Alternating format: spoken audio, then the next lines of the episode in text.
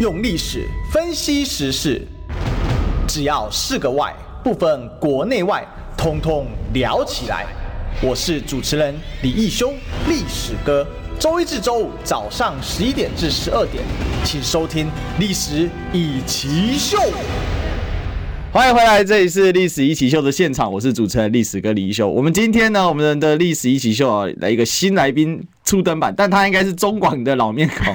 我们台北市议员徐巧芯，历史哥好，一雪好，大家好。哦，首先先恭喜巧芯哦，就是这个第一高票连任啊。哦，没有没有没有没有没有没有，谢谢谢谢。这个真的是那蛮蛮感，这个蛮恭喜的。谢谢。那那个其实这也是我们第一次跟巧芯。这个算第二次同台吧？对，第二次同台，因为每一次之前都错过，是就是我要离开的时候呢，他刚好进来，或是我进来的时候他刚好离开，就是这样子擦身而过了数十次有吧？我觉得应该有，连赖都没有换过。对。然后上次真的很幸运，终于在中天呢那个遇到，然后交换了一下赖，我就想说想要一直想要巧心来，没问题。然后他问我就马上答应了，真的很感谢，很感谢。这个我们有好多这个我的铁粉也是巧心的粉丝，每次都跟我说巧心巧心得第一，历史哥你都不找，我说我没赖啊。现在有了，现在有了，现在有了，现在我们以后这个巧西有空也欢迎常常来。好哟，好哟。那我们今天要先这个来聊一下，昨天其实是蔡总统宣布兵役延长一年了。我想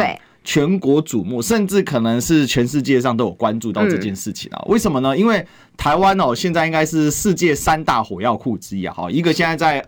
以前是巴尔干半岛啦，不过最近也要点燃的。嗯，那现在是俄乌嘛，一个中东嘛，那另一个人家就说是这个西太平洋，哦，包括朝鲜哦，还有我们台湾。那现在台湾这个兵备上升，其实某种程度上也代表说这个军情的紧张哦。嗯，但是纵观昨天整场的这个记者会哦，那巧英其实发了一个脸书，我觉得我看了很多回响啊，包括像我们好朋友真宇啊，都在下面留 呃呃呃。好，那等一下我们先来问一下巧心的。看完这一场的心得，你觉得 他除了呃呃呃之外，你听到了什么？呃，我我觉得第一个是说，因为这个是魁为七百。七四五气死我嘛，七百四十五天，然后我们中华民国的总统才终于再度的接受了记者的访问，所以呢，大家都非常的万众瞩目的一场记者会。然后要做的事情呢，又是要去把原来哦，从哦陈水扁到马英九时期的这整体的政策完全的翻转，就变成是说年轻人的当兵义务役的役期要延长，从四个月变成一年，这是很重大的转变。再加上呢，就当时就听说说他有开。开放媒体提问，那你七百四十五天没有接受媒体的访问，大家当然会很想问你问题嘛。所以呢，这个记者几乎就是磨刀霍霍，然后大家就非常期待说会擦出什么火花。但是呢，跟我们预想的一样，很遗憾的是，其实蛮无聊的。然后呢，他可能太久没有接受媒体访问了，所以媒体访问的时候总没有。读稿机可以看了吧？所以它就像是一台宕机的电脑一样，就是呃嗯呃呃呃，就是就你看他前面在发发表演讲很顺哦，为什么很顺？因为两台大读稿机在前面嘛，念出来就好，谁不会念东西呢？很简单。可是后面接受媒体访问的时候，你看人家赖清德是对答如流，可是蔡英文是怎么样？呃呃啊啊！所以我看完昨天的新闻感想呢，我就是在我脸书写呃呃呃，然后大家哎。很聪明哦，大家都知道我在讲什么哈。那塔塔利班也没有来啊，因为我也没有说我在讲谁，真的没有来。哎，真的，最近他们感觉就是不知道没签约还是怎么样，战力下降很多。哎，真的，版面亲民很多，亲近很多。嗯，所以呢。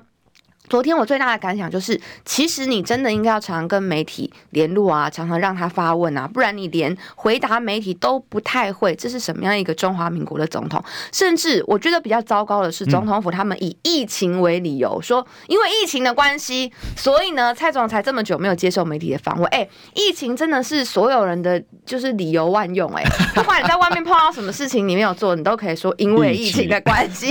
说为什么今天迟到了？因为疫情的关系。为什么今天翘课，因为疫情的关系，为什么今天什么呃这个翘班？因为疫情的关系，为什么这个月工作没有做好？因为疫情的关系，连我们中华民国总统都用疫情的关系来搪塞这七百多天没有接受媒体访问。所以我觉得这件事情哦，就这么讲，就是把大家当八七啊。对哦，因为这个疫情啊，难道现在只有总统府有疫情吗？嗯，他的他的总统府疫情可能还比我们长啊。因为真的，现在路上有一些人，因为其实现在是路上是解封口罩，虽然大家很自发性的去戴上口罩了。嗯，不过这这整件事里面哦，第一个我们要先说，刚才蔡总统在接受这个访问的时候，哎，他不是还在那边吐槽记者说，哎，这个。这个还这个什么？哎，这你们还要再问吗？哦，这个意思哦。对，他说我好像常常看到媒体啊，你们今天问了好多问题哦，我总是要好好做功课才能解答问题，所以要给我一点时间做功课嘛。我是一个常常对着公众讲话的总统，只是没有机会让记者问问题，最好是没有机会。每次都是记者就是在训练肺活量，你知道吗？喊超大声说：“总统，总统，请问你怎么看？”然后他说什么？发言人回答。对，从来不回答的嘛，所以这怎么会是没有机会呢？这根本就是在跟全民唬烂。而且什么叫你们问好多问题，我要花一点时间做功课？七百多天太久了嘛。所以他的功课这个磨了非常非常久。昨天我也在脸书就偷偷考试了他一下，我就说啊，这个我们有一位六十几岁的博士生还在努力当中，他的口试还没来，因为他真正口试日期成谜啊。OK，那。不过这件事情其实衍生几个问题哦。刚才在开开播之前呢，哈，我还跟小新说，我其实三个问题想请教蔡总统，但是我听完整场记者会，完全没有得到答案。哎。我也是当完一年的中华民国备役陆军呐、啊。哇，对，呃，我很认真的，我真的当兵像电多逃，因为好多我害怕好多人都去当替代又没当。但是 anyway 了哈，反正当完就当完姐当完罢了哈。这个如果我们今天讲这个当兵议题，但但这一集无法结束。嗯、但是整体来讲，三个问题哦，我们其实作为呃备役军人，或者我想替这些年轻学子们问啊，在哪里打？哦，在哪打？如何打？打如何？嗯，这三个问题是核心部件的小芯。第一个问题是什么？在哪打吗？在哪打？台湾打，好，不然一定是台湾打。为什么没回答到？他跟我们讲了，他跟我们讲了非洲极部地，就是不讲到台湾。是嘛？我跟你讲，他就是直接把台湾比作乌克兰啦，他直接把台湾比作乌克兰了嘛？意思是这样子。那我会觉得说，哎，先前不是大家说什么台湾跟乌克兰不一样，不能类比，现在怎么又突然又又可以类比了？这段时间以来，民进党的变化也可以说是非常的大嘛。在哪里打？当然是在台湾打。两岸开战的话，台湾就是主。战场这件事情是再清楚不过的，嗯、我就问八二三炮战的时候地点在哪里？是在中国大陆吗？哎、没有嘛，在金门嘛，对不对？所以如果两岸真的开战了，这次不会只有说所谓八二三，就是在离岛里面。他如果打到本岛来的话，那当然就是我们中华民国，嗯、我们台湾的国土就会是战场嘛。这个问题总统有什么好回答不出来的？我也不知道。你第二个问题是什么？哎，如何打？如何打哦？如何打？我们看这些义务役的这些军人哦。其实他们的这个国防部哈，他们都有很清楚的说明。是我们在开战的时候，第一集哦，第一一级是要先召集所有的后备部队、后备兵力。来了之后呢，你会有个指定的地点，是的，你要去守滩头或者是所谓重要关键设施，比如说像是油啊、电啊这些重要设施，如果被攻击的话，可能就呃会影响到民生跟后续的一些补给哈。嗯、所以每一个人他应该是有一个地点在的。你先去你的营区集结报道之后，你们就会移动到那个地方，你就是去守滩头。对，好，然后呢，我们募兵来的专业的士兵他们要做什么呢？先往后退。好，先往后退，这就是我们在演习的时候都可以看到过的。先往后退，等到对方第一集打完，我们准备好之后，我们再做第一集的回击。所以在第一集的时候承受炮火的就是这一些后备军人，也就是我们的义务役士兵。那为什么蔡总统也不敢告诉大家呢？他一直跟我们讲说要练什么刺针飞弹啊，练这个练那个哈新型武器啊。对。但问题是，实际上面真正上战战争的时候，这些武器应该是由募兵制的专业士兵来操作。的，我们的义务役士兵就是在滩头守前线。那我讲直白点，叫炮灰，叫做为国牺牲，叫做为国付出。好，那但是为什么这一些事情我可以讲的这么直接，但是蔡总统却不敢讲呢？我觉得这件事情巧芯完全掌握到窍门，不愧是 我们今天还要谈另外一题哦。这个有之前支持女生要当兵，真的有研究。因为我当兵的时候，我们的教官直接就讲白了，他说。哦，真的发生战争，你们义务一要在前面。哦，嗯、我说这是这样子哦，嗯、其实就是刚才巧芯讲，真的在滩头。那他说为什么志愿役呢？志愿役是有生战力，是的，专业军团，嗯、所以呢，那个是我们台湾最后的一根稻草。哇，那这种话讲那么白，我不知道现在四个月军事训练有没有给他们知道。那这种事情在军中，你当兵的时候，教官直白的跟你讲。为什么总统讲不出来？这个如何打讲不出来？嗯，你觉得关键在哪里？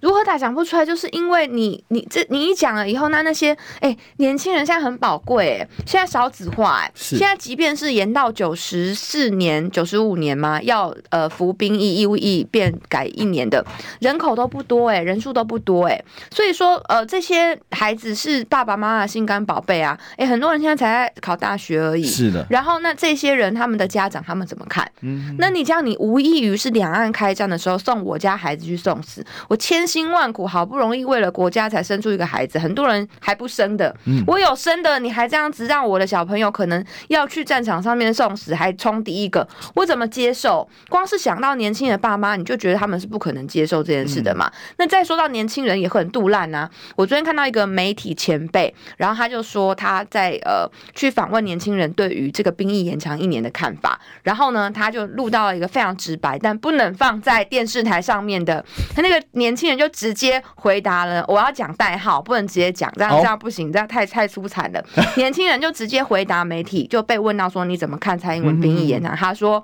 呃，G N L，等下是这样吗？对，G N L 蔡英文就这样。”哦，他直接 G N L 蔡英文呢？当然他不是 G N L，是 G L 吗？哦 G L M。没有没有没有 G G N 啊，就最难听的三个字，啊，最常见，常见但又不好听的。那他比我想的还要更凶 啊！凶 凶，年轻人很凶，他就直接直接对着媒体哦，媒体访问他，要直接这样哔哔，然后蔡英文，然后就这样结束。嗯，然后但因为这个不能放在电视台播，所以他们就默默的，就是把这件事再放在网络上面讲，然后大家就留言说：“我好想看这段访问哦，快点放上网络嘛！”好，等等等。这感觉放秀子要爆一波了，也会。被黄标吧，所以我们也不能讲，我们只能讲代号。但是我看一下网友应该都听得懂我在说什么吧？马上讲出来，哦，马上讲出来。你看，所以年轻人是很直白的嘛，他就觉得到底是关我什么事啊？不是本来跟我们讲说两岸开战就是有专业的募兵制的士兵，他们战力很强，他们会去吗？怎么又落到我头上？那啊，不是说什么两岸之间很和平吗？啊，为什么我现在要多当兵？那现在当兵，然后他们讲说哦。本来说呢，年轻人不想当兵，是因为在军中学不到什么，太闲的。然后他们说好，所以我们要给你加了很操。那年轻人觉得说，为什么要这样操我？所以其实我觉得蔡英文在这个时候宣布这个政策，我个人还是觉得有很大的美国的影响力在里面。可是总统说。这绝对背后没有美方的压力。那他当然，那他什么时候承认过有美方的压力呢？那美国有没有给世界各地跟他友好、他认为自认友好的政府压力呢？哦，这个我想是不能说，但大家都知道的秘密嘛。所以昨天在蔡英文一讲完话之后，AIT 马上就发脸书讲说支持这样的政策，不是吗？是。那你说这个叫做所谓的没有压力？我想只有蔡英文说得出口，但是全民是不相信的。那你刚刚说第三个问题是？打如何？哦，打如何？哦，打如何的话，就是要看我们的国。军战力怎么样啦？哈、嗯，但是你看现在台湾这个少子化的情况，其实为什么我会支持？我其实也是支持说，呃，义务役的役期要延长的。嗯，但是呢，我支持的理由跟民进党是完全不一样。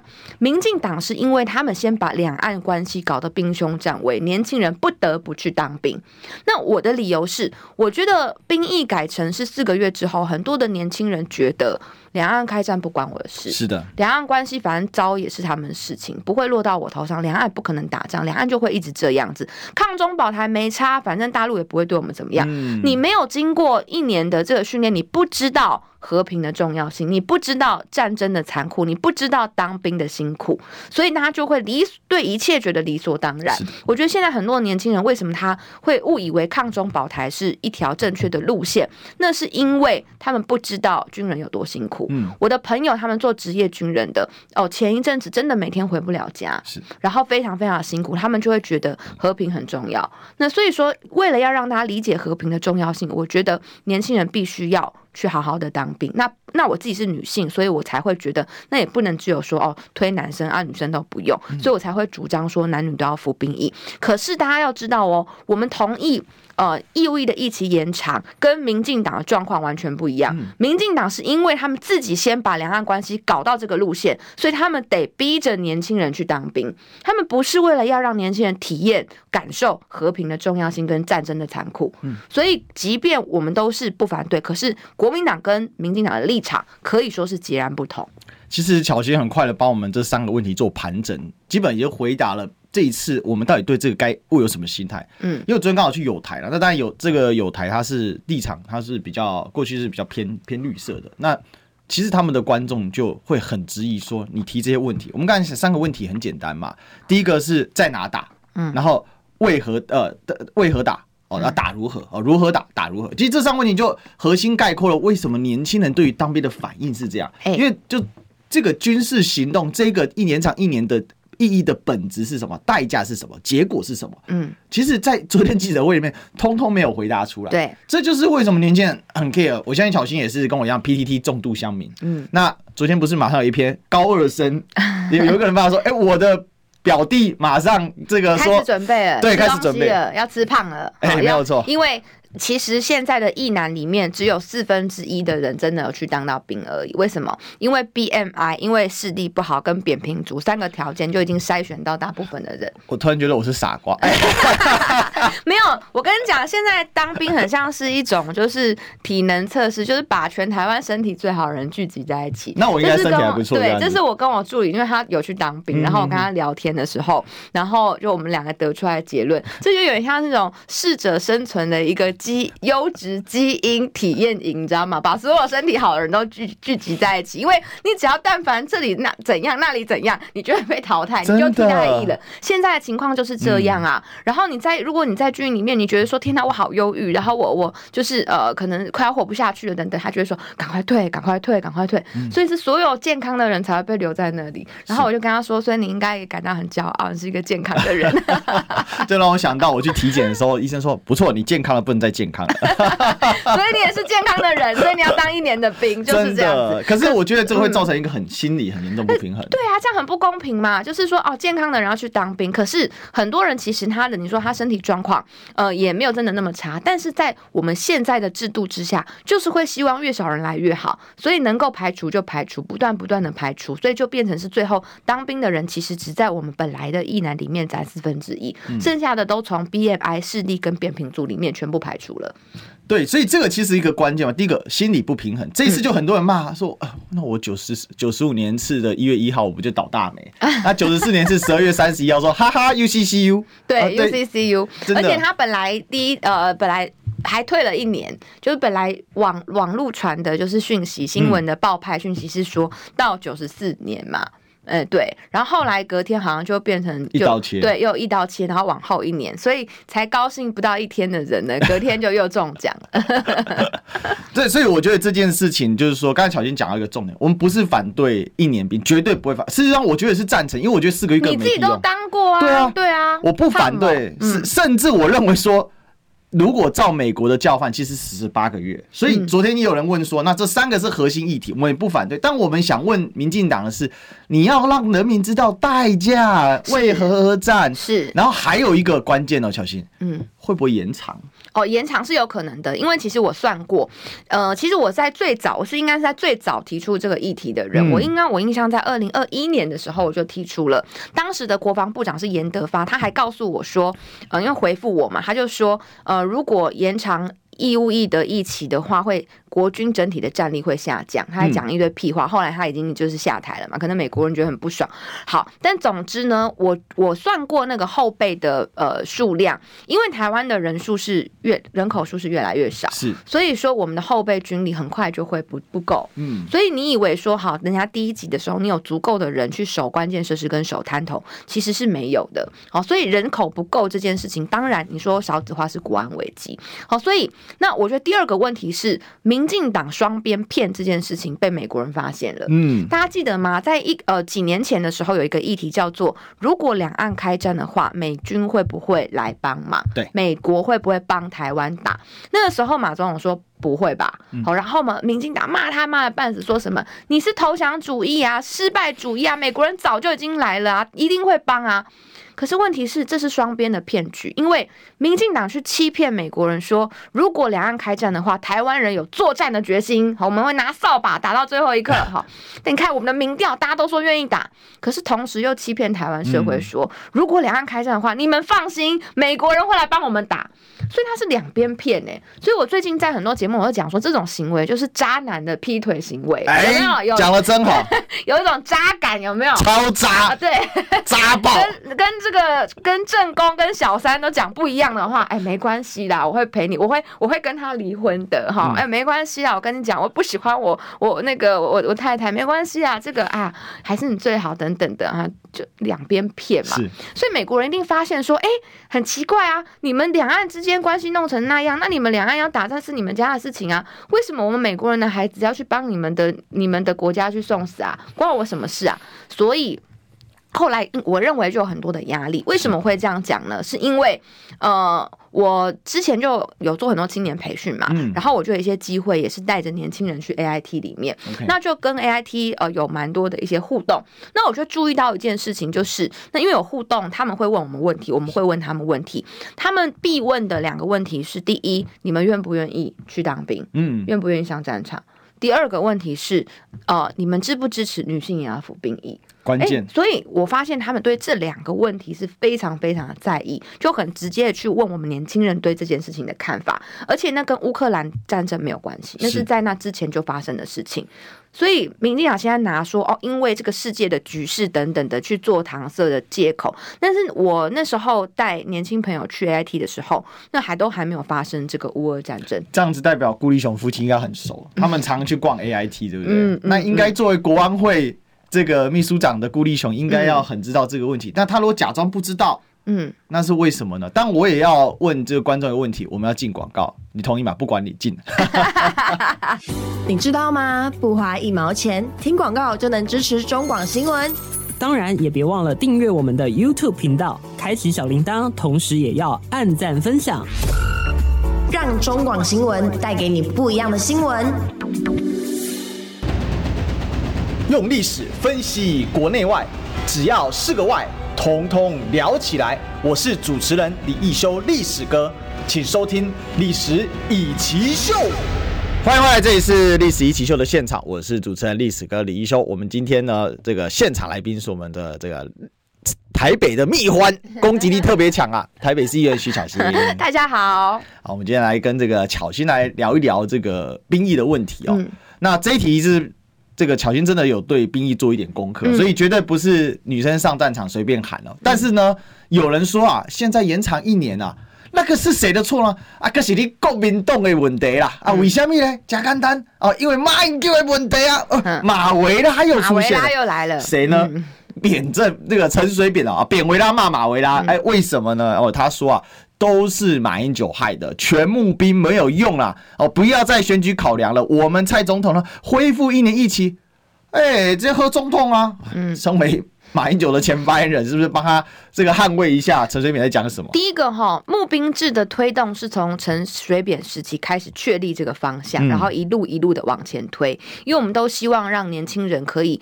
用他的就是时间很宝贵，生命很宝贵。那不是每一个人他的人生都是想要去从军的。嗯、那应该就是让大家能够在呃自己的时间里面发挥更多自己的所长。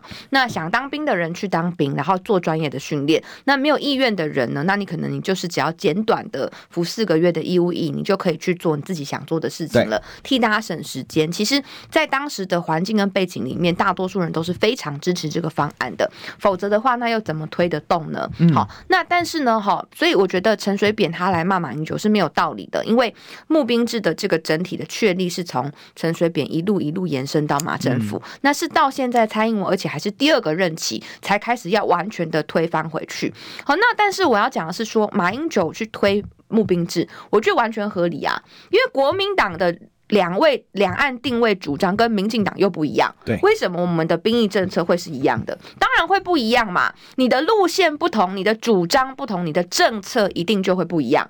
所以我们的路线是两岸和平，我们的政策是透过九二共识，两岸能够很好的去协商，然后包括签了很多协议，比如说两岸共打等等的，两岸之间关系发展的更非常好。所以我们的政策在很多的军购跟很多的这种兵役上面，就能够给一般人更大的空间。然后拿这些税收可以去，当然还是武器会买，但是我们就可以去投入在民生方面，所以是国民党的路线。好，跟这个政策那是一一脉一脉相传。可是民进党是什么？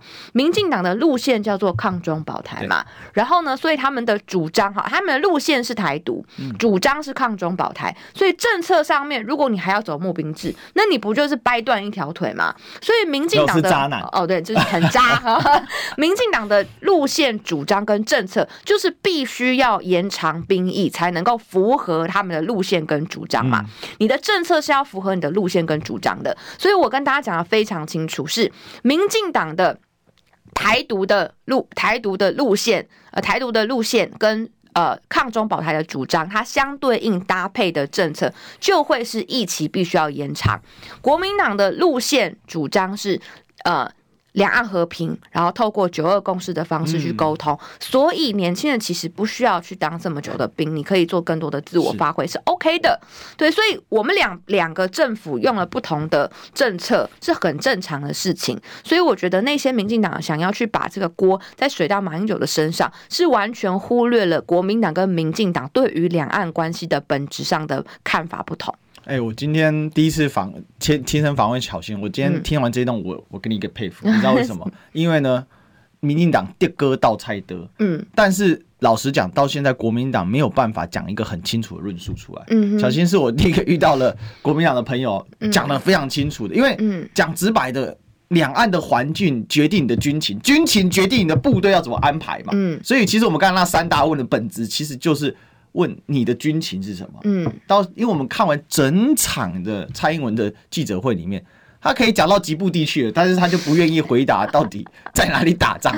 就说中共在红海扩军，讲直白跟台湾什么事？台湾纵然有事，那你也阻止不了他在吉布地扩军啊。纵然他是扩军好了，就是今天解放军是全球布局，那全球布局跟他对标的也就只有。俄罗斯的部队，嗯，还还有美国的部队，嗯，还有英国跟法国，就联合国五常才有这个能力嘛。嗯、那请问我们，对，我觉得这个东西竟然不回答，然后呢，一直在回头攻击国内这一些哦，就是大家跟他意见不同。嗯、你把两个不同的一个状况，然后用同样的东西接在一起，然后再误导你的群众，一直不断拉高仇恨值。嗯、其实我觉得这就是今天整个一年一起里面的关键。然后回头要批判年轻人是草莓，我是觉得真的要刚帮年轻人讲讲话啦。小新，你帮年轻人讲讲话吧。不是嘛？可以的话，谁想当兵嘛？这当然是台湾年轻人多数人真实的想法。哎，我跟大家讲哦，你去看那个民调哈，做出来就是年轻人都说我要当兵，好，我愿意当兵，跟实际上他们真正的想法是有落差的。有一份民调是台湾民意基金会，你知道吗？嗯、年轻人大概六成五不当兵，就这个士林那一块。对，因为这是一个道德上的问题。就是我问你说，如果两岸开战，你愿不愿意上战场？愿意啊。没有人会回答不愿意啦，大家都马是愿意啦。可是你真的想要进到那一步吗？没有人愿意到那一步嘛？可以。避免的话，所有人都想避免，所以避战从来不是懦弱的表现，这个是民进党不敢面对跟不断的去扣帽子的一句话。避战从来不是懦弱的表现，避战是展会智慧，展现智慧。避战的想法是展现智慧，在保护真正的保护台湾人。嗯，所谓的抗中保台的要核心是什么？应该是保台吧，不是抗中吧？抗中保台这句话的抗中应该是手段。你认为要用抗中的方式，所以才能够保台，所以你。要抗中保台，对不对？嗯、可是问题是我们发现，我们认为保护台湾，我跟你看的一样重要。可是我认为保护台湾的方式不是去抗中，抗中是加深两岸之间的隔阂跟风险，可能造成更大的危险，把台湾人带入战争，然后让生灵涂炭。然后，所以保台的方法是跟中国大陆去做和平的谈判，嗯、就是就是国民党跟民进党最大的不同。可是民党总是不愿意面对这件事情，就是。保台的唯一方式并不只有抗中，是，所以呢，你看哦，刚刚呃一直都问了三个问题，其实有一个打如何，我就问，呃，什么时候两岸会真的开战？嗯，我们他不管是飞机怎么样的共机绕台，我们会出第一集吗？我们有办法出第一集？我们不会这么做，我们也不可能这么做嘛。基本上，两岸之间要开战，只有一种可能，就是中国大陆已经发动武力犯台。他们对我们发出第一集之后，那台湾没有办法再回避，两岸的战争正式开始，后续可能就边打边谈等等的，类似像八二三这样子的一个感觉。所以这个才是战争启动的一个要件，是中国大陆对台湾打了第一集。所以很多民进党的人也不愿意回答这个问题嘛，就是说他。他会觉得说，那大陆对我们这么坏，我们当然要去这个攻击他。那请问是如何的攻击？那他们连无人机都不敢打。对啊，除了嘴皮子之外，无人机不敢打。共击说什么“慈母手中线”，结果真的超过中线的时候，你什么动作都没有。非但经过台湾上空的时候，连告诉民众你都不敢，还是日本人告诉我们的。所以民进党有保台吗？没有，民进党从头到尾他只有抗中而已。这才是现在大家要面对说，为什么“抗中保台”这四个字在二零二二年变成像是一场笑话？因为大家看清楚了，保台不是只靠抗中，好，保台还有更多的方式，而且民进党没有保台，他只有抗中。所以我们有一句话嘛，政客抗中靠骗术，嗯，民众保台啊去当兵，这变这样啊，这就变一个状况已经已然呈现。所以在这个之前抹红，其实老实讲，抹红我们这些认为说。不是只有抗中保台的，嗯，他抹得很高兴嘛，嗯，哦，一直不断网军什么，我这两天被那个波兰的那个点名，哦，他做秀是。直接攻击我，哦哦，对我根本没点名他的名字，他不是本来说不做了吗？现在又要留下来开抖内了，是？不是？啊，好生气啊，真是一门好生意啊，真的真的哈，这个看起来最近没有预算，所以只好来考考我来赚个流量，哦，那没关系，Stan 你屁股洗干净，我会我会去找你的，那个在在那边吵，但是和平保台最近谁提的？嗯。偌清德啊，啊德啊，嗯。台独金孙呢？我的天呐，各位同学们，本来是呃务实的台独工作者哈，现在变成要和平保台。那我觉得和平保台跟抗中保台相对起来，我认为和平保台是比较好的选项，而且差很多。因为那个抗哈，对我而言，我我的认知是对抗的抗，是啊，不是单纯的抵抗哦，是对抗哦，就是在任何条件之下，我们都要尝试去对抗中国大陆。抗有一只手啊，一定会有主动性。对，所以抗不是 defense，那叫做防。抗是这个叫做就比较 aggressive 的他的做法，好，所以这是蛮不一样的概念。所以我觉得和平保台的论述确实比呃蔡英文的这个抗中保台的论述好很多。所以最近陆委会突然跳跳出来说，我们没有论述叫做抗中保台，哎，现在又没有了。不受欢迎的时候就赶快跳出来说没有，哎，受欢迎的时候还骗得了大家的时候，那你就装作没事，让大家不断不断去讲。民进党就是用这样的方式在执政的。说谎的人要吞一千根针哦。嗯，没进广告的主播，这要小心一点，会怎样？会没有广播可以打哦。进广告，听不够吗？快上各大 Podcast 平台搜寻中广新闻网，新闻还有精彩节目都准时推送给您，带您听不一样的新闻。中广新闻，用历史分析国内外。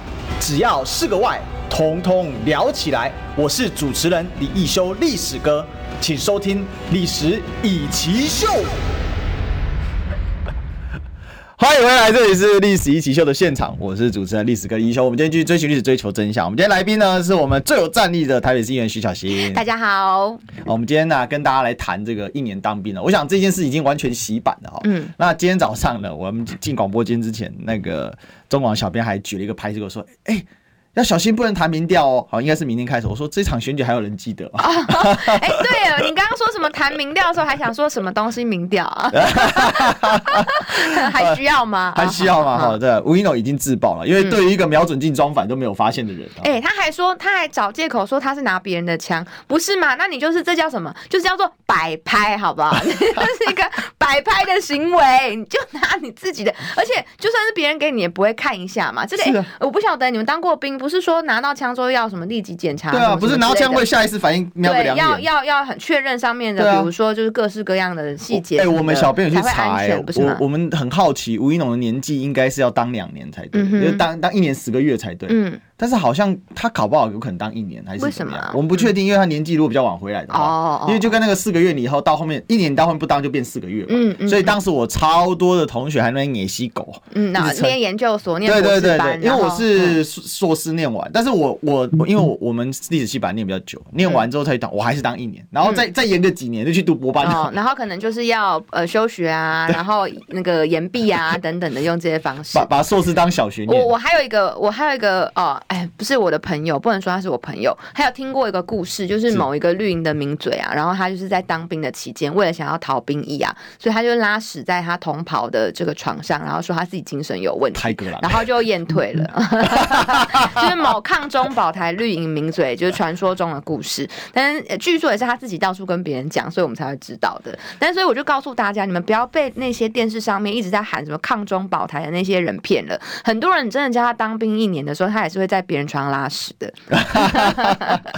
这其实老实讲，真的民进党经不起检视。嗯，他现在开始说你跟他讲话没当兵啊，哦，那个谁没当兵啊？嗯、那我就说，那要不然来算换算一下比例好了。嗯，啊啊，那个林长佐是怎么回事？对啊，忧郁症，然后、啊、他不是民进党的哦，对他不是民进党的，对对对对，只是每天跟民进党连在一起。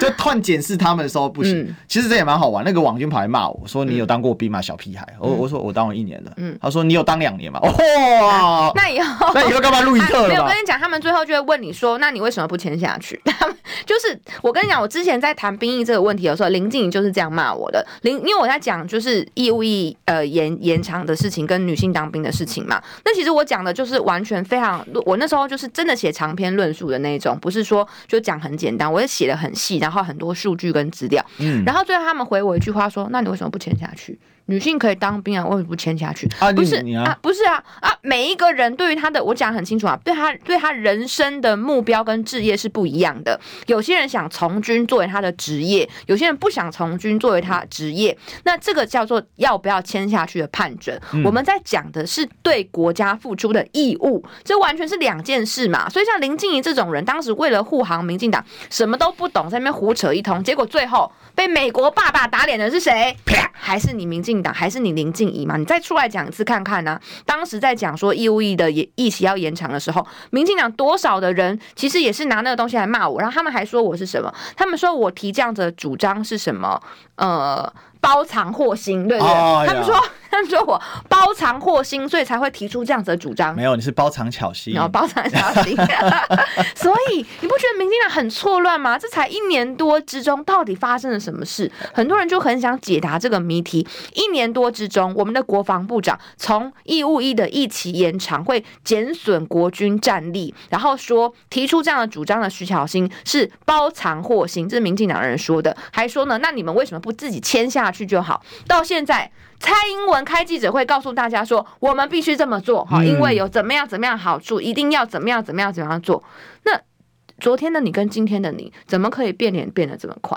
啊，gay 嘴变阿嘴，鸡嘴变鸭嘴，其实这这蛮好笑的。但请问，但因为他们那些提及部地，我真是傻眼。那因为我跟自己个人也是爱好，就研究这些国际的，他们骗骗一般老百姓可以，但是我一看。嗯请问吉布地中国是现在在布局吗？而且人家在那边是干嘛？全世界很多人都跑去吉布地设设这个海军，为什么？打击海盗啊！那边海盗太猖獗了，那你为什么不讲呢？嗯，所以我觉得到现在在骗。海盗，所以就是就是。台湾附近周边没有碰过海盗，我们附近海盗是日本，啊，可以对，还可以骗一下。就是早期的时候还有日本，现在目前的话都是没有像他们那种。哎，欸，以前有个新闻，就是台湾人去出出国玩的时候就，就就有碰过那种，就是冲上岛上，然后就直接把人家掳走的。然后后来我们海航蔡政委蔡蔡政元委员还请人去救去救援。对对对，你大家想起来那件事情，你就知道那时候救那个船长还有他船员嘛。对你，你去回想那个故事很。少这个事情很少见，但你回想那个故事就知道，说其实，在其他的国家，他们碰到的国情跟我们是不太一样的，就不能用我们的观点跟我们的世界观念去呃类比到其他的国家去。是这个小编跟我们说呢，要把这个超级留言读一下。哦、对，那刚刚我们在广告期间有读一个了哈。哎，欢迎所有的空中的好朋友，因为我知道很多这个好朋友是听那个。哪里有？就是那个听收音机的哦。嗯、但是呢，今天大家实在太热情了。我们先谢谢澳洲的马来西亚人，巧心巧心得第一。谢谢。哦，谢谢。然后还有若凯，没有没啥要说的，就是看到巧心。谢谢。哦，你们这些巧心亲卫队真的太厉害了。这个没有，这很棒啊。我觉得其其实巧心讲的很清楚了。嗯。那。当然，我觉得还有一个问题，嗯，就是女性当兵，因为巧心应该是国民党的女生女生里面，很早就跳出来讲的。嗯，我查了一下哦，这个一一年的时候，《自由时报》还大幅报道你的，哎，对，这个主张哦。嗯，那这个女生当兵绝对不是今天的议题，因为前阵子国防美国前国防部长艾斯培莱，哦，男女都要延长兵役，而且说真的。蔡总统他们这一次那个副部长在做简报的时候，虽然在上军训课啊，我很认真看，它里面他提到了几个国家啊，其中以色列是他们一个点名的重点。嗯，那以色列是女生两年，那男生是两年半到三年。那像这样的一个状况的话，这个女生要当兵是蔡总统未来的纳入嘛？可是当记者问他的时候，他不正面回答，呃呃了半天之后，突然说：“哎呀，我们女生很积极参与自愿意。”嗯，你看又来了，又是这样子。问 A 答 B，不是因为我觉得是说，呃，这个这。你今天如果说我们女生只说要男生当兵的话，那其实，在性别平权上面，我觉得并不是做得非常好。你看，很多他们在推广说男女都要服兵役、义务役的部分的国家，他们都是非常注重性别平权的。是，他是非常注重性别平权的。所以你知道吗？其实当兵，呃，你去当兵哈，它是一个对于国家的权力有所掌握的一个过程。是，你就想蔡英文在第一个任期的时候，他连戴头盔都戴反。然后被大家笑，大家记得吗？可当时我就觉得，哎，这件事情我不怪他，为什么？嗯、因为对，真的不懂。那、嗯、女生怎么会懂国防呢？国防它是一个很窄的门，你很难去理解它。嗯、资讯的来源取得也并不容易。是的，对，所以其实如果你让女性可以也有服义务役的机会，对这些事情有所了解，对于女性未来的参政或是取得核心权利，那。过程当中其实会更顺哦，嗯，比方说好了，男生，你看有你们当过兵的人，随便就会聊说我们当兵的趣事，哦、那时候的什么连长、排长，可以讲一百个小时，对不对？对，可是女性永远是被排除在这之外的，嗯、女性永远是被排除的。所以当兵虽然辛苦，但其实在整体社会权力的过程里面，让男性主导了国家权力的核心。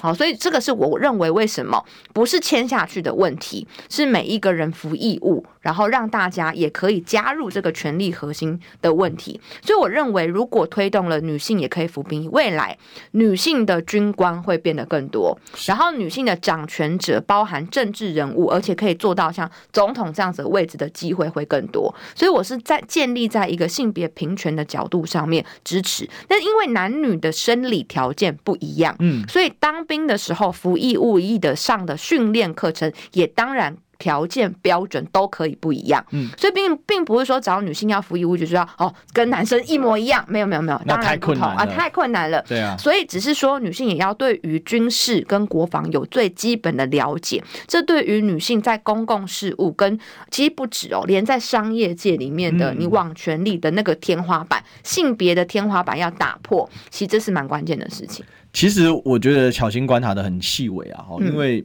这个当兵，说真的啦，哈，你今天有这样的军情，那当然我们先不顾论这个民进党怎么创造这个军情，嗯，但是就结果来说，你都是只有男生，你尤其年轻男生被抓去当兵，其实他是撕裂社会耶，嗯，那就会开始变成一种就是。好像变成说，那那为什么我去当兵？嗯，那那不只是男生内部有这个问题，性别之间有这个问题。那你所谓你民进党到底蔡英文你在当谁的总统啊？嗯，你只当你的粉丝的总统嘛？西东为总统嘛？嗯、所以你应该是要站在一个全民的角度去想。嗯、我觉得这件事情蛮重要。可是话说回来，蔡英文不敢答这个问题、欸，哎对，这个蛮可笑的、啊。哎、欸，你作为有史以来第一个女性三军统帅，嗯，结果你去答啊、哦，我们女生也积极参与志愿役啊。我哎，巧兄跟那这时候林静怡的逻辑就会问蔡英文：“你为什么不签下去？”哎、我是不会那么蠢，但林静怡会啦。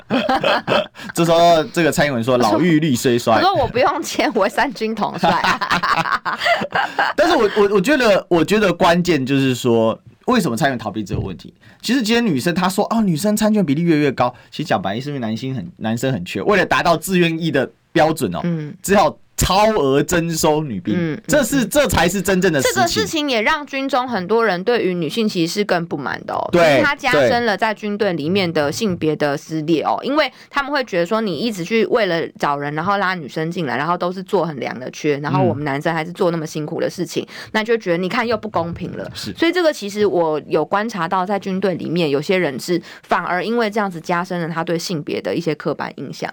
这是事实，因为女生在军中很多义务是有很多业务是不能担的，比如说夜哨，嗯，那个夜哨真的是伸手不见五指。有人说你上哨怎么样？拿手电筒啊，什么路灯？哎，你你带个哨卡点一个灯，你是怎样？人家拿火箭弹打你，打夜靶吗？不是这样子玩的。其实。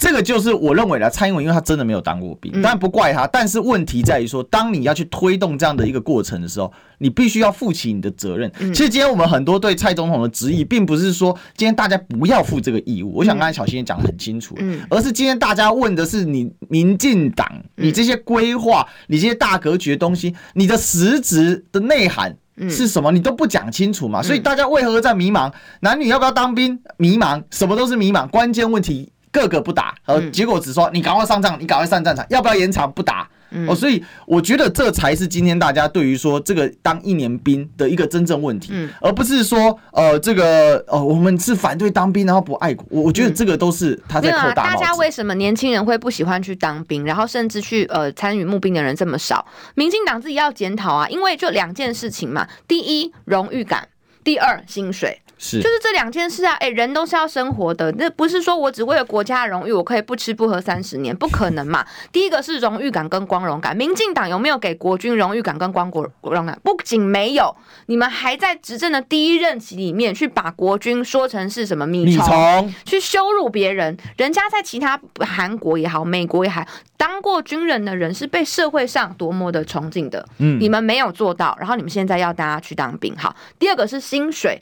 薪水不够，你说你现在当我说的是募兵制的士兵哦，薪水就那么一点点，他去做其他的工作更轻松、更自由，他为什么要选择去为国从军、为国去服务呢？所以这两点，民进党只要没有做到，你即便是拉长了义务役的役期，也只是增加了后备军力的人数，但不足以真正的提高整体国家的战力。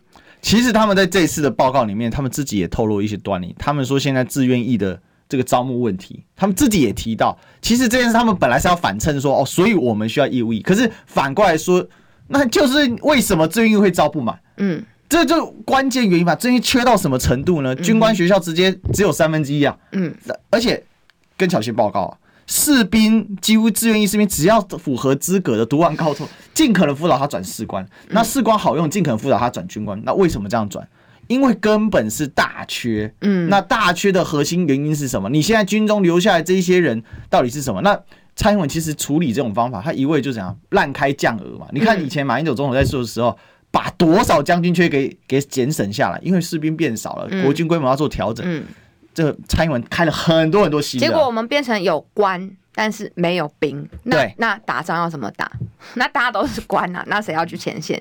就变成有这个问题了。所以像我们在第一线的时候当兵呢，我们常年哦，这个编配超低哎。像我们那个基，我我是三连的，然后三连第三排，所以我们那一排哦，大概退到后面的时候，要不是要下基地补满，退到后面的时候剩排部，嗯，然后就就就一整个排召集起来，可能十个人吧，嗯，包含包含志愿役班长，这个是现场第一阵现象。然后有一个军官，他们是中校以上，他们都看的比较多，他跟我感叹说。这个哦，已经不是抽，这个已经不是削肉了，这个已经抽骨髓了。抽骨髓，对，这完全没有东西，所以我觉得这个事情呃是很大的问题。那最后两分钟，我们还问一点政治性的问题好了。巧芯，你怎么看？就是说这一场他们这样子能够说服全民吗？那后面对二零二四有没有影响？对赖清德伤不伤？呃，我觉得对赖清德伤不伤，蔡英文根本就不管。Don't care，对，Don't care。他硬拉着他来。他比较在乎说他们英系跟赖系谁能够就是在最后取得这个总统大选的门票嘛？但是对蔡赖清德有没有伤害？我觉得他并不是这么在乎。那但是呢，我觉得这件事情对呃是算是短多长空哈。就短时间之内，大家就会觉得说没有问题啊，我们支持。啊！但长时间未来再推回来，真的要去当的时候，那些役男，哎，那些人还在还在考试的那一群年轻人，他们会怎么看这件事情？他们会怎么想这件事？就像我刚刚讲的嘛，媒体访问的时候很直白讲出那句话，那这才是大家内心真正的想法。所以我觉得抗中保台跟这种什么兵役延长，民进党现在在做的事情都是短多长空的事。久了之后，民众自然会发现，呃，要么是他们的骗术，要么是因为他们的主路线跟主张的错误。才导致于要用错误的政策让民众过得更辛苦。所以抗中保台会不会失效？你觉得？现在已经越来越少人在讲啦。对，最近都没有，最近都是我们在讲抗中保台，民进党都不讲了。陆委会否认。奇怪、欸，对啊，他们不是很爱讲的吗？现在怎么都变我们在讲，莫名其妙，自己的主张自己讲好不好？